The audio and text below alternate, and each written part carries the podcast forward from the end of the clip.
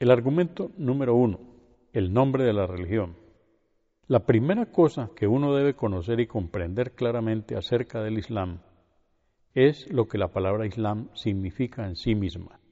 El término árabe Islam significa la sumisión de la voluntad propia al único Dios, conocido en árabe como Alá. Quien somete su voluntad a Dios es llamado en la lengua árabe muslim, musulmán. La palabra Islam no deriva de una persona o un grupo de personas, ni fue decidida por una generación más tardía, como en los casos del cristianismo, que recibió este nombre después de Jesucristo. El budismo, que lo hizo después de Gautama Buda. El confucianismo, después de Confucio. El marxismo, después de Marx. El judaísmo, después de la tribu de Judá. O el hinduismo, después de los hindúes. El Islam, sumisión a la voluntad de Dios, es la religión que fue dada a Adán, el primer hombre y el primer profeta de Dios, y fue la religión de todos los profetas enviados por Dios a la humanidad. Su nombre fue escogido por el mismo Dios y es mencionado claramente en la escritura final que Él reveló al hombre, llamada en árabe el Corán.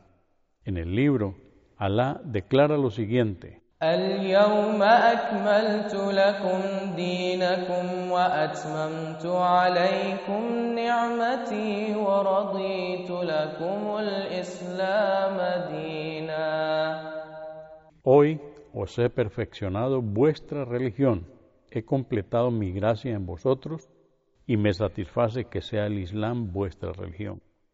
Alá declara lo siguiente.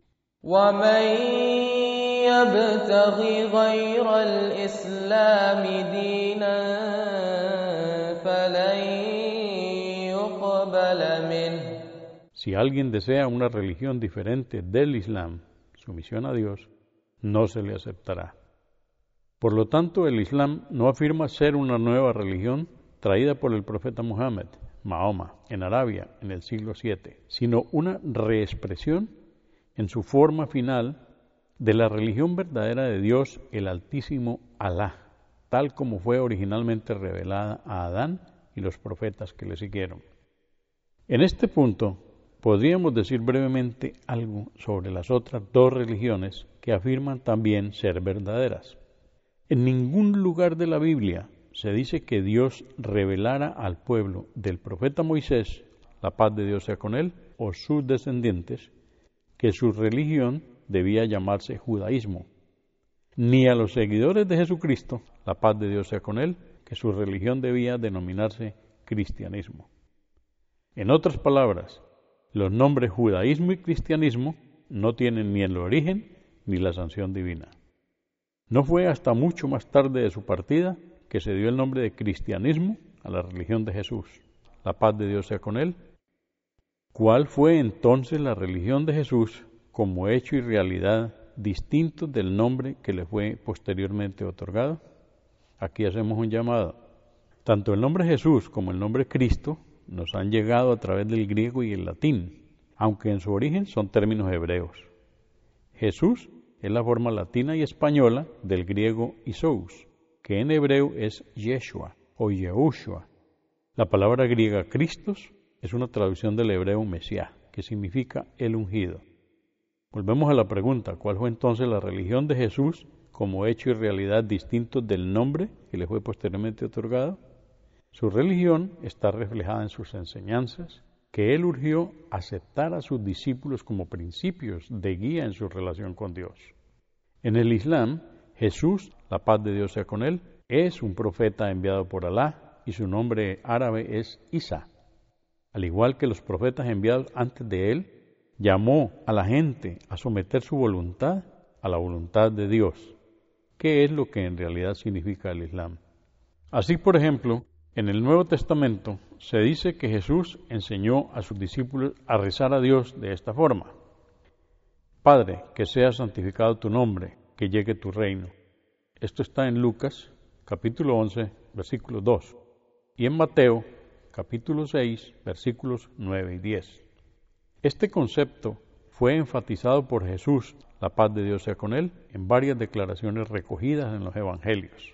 Enseñó, por ejemplo, que sólo aquellos que se sometieran a Dios entrarían en el paraíso. Jesús también señaló, la paz de Dios sea con él, que él mismo se sometía a la voluntad de Dios. No todo el que me dice, Señor, Señor, entrará en el reino de los cielos, sino el que hace la voluntad de mi Padre Celestial. Esto está en Mateo capítulo 7, verso 21. Por mí mismo yo no puedo hacer nada.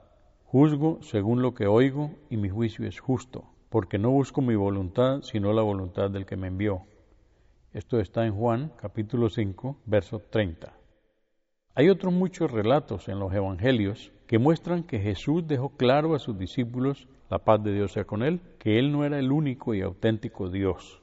Por ejemplo, cuando habló de la hora final dijo, mas en cuanto al día y la hora nadie sabe, ni los mismos ángeles del cielo, ni el Hijo, sino el Padre.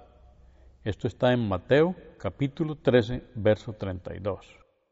De este modo, Jesús la paz de Dios sea con él, como los profetas que hubo antes que él y el que vino después que él, el profeta Mohammed, la paz de Dios sea con él, enseñó la religión del Islam, la sumisión a la voluntad del único y verdadero Dios.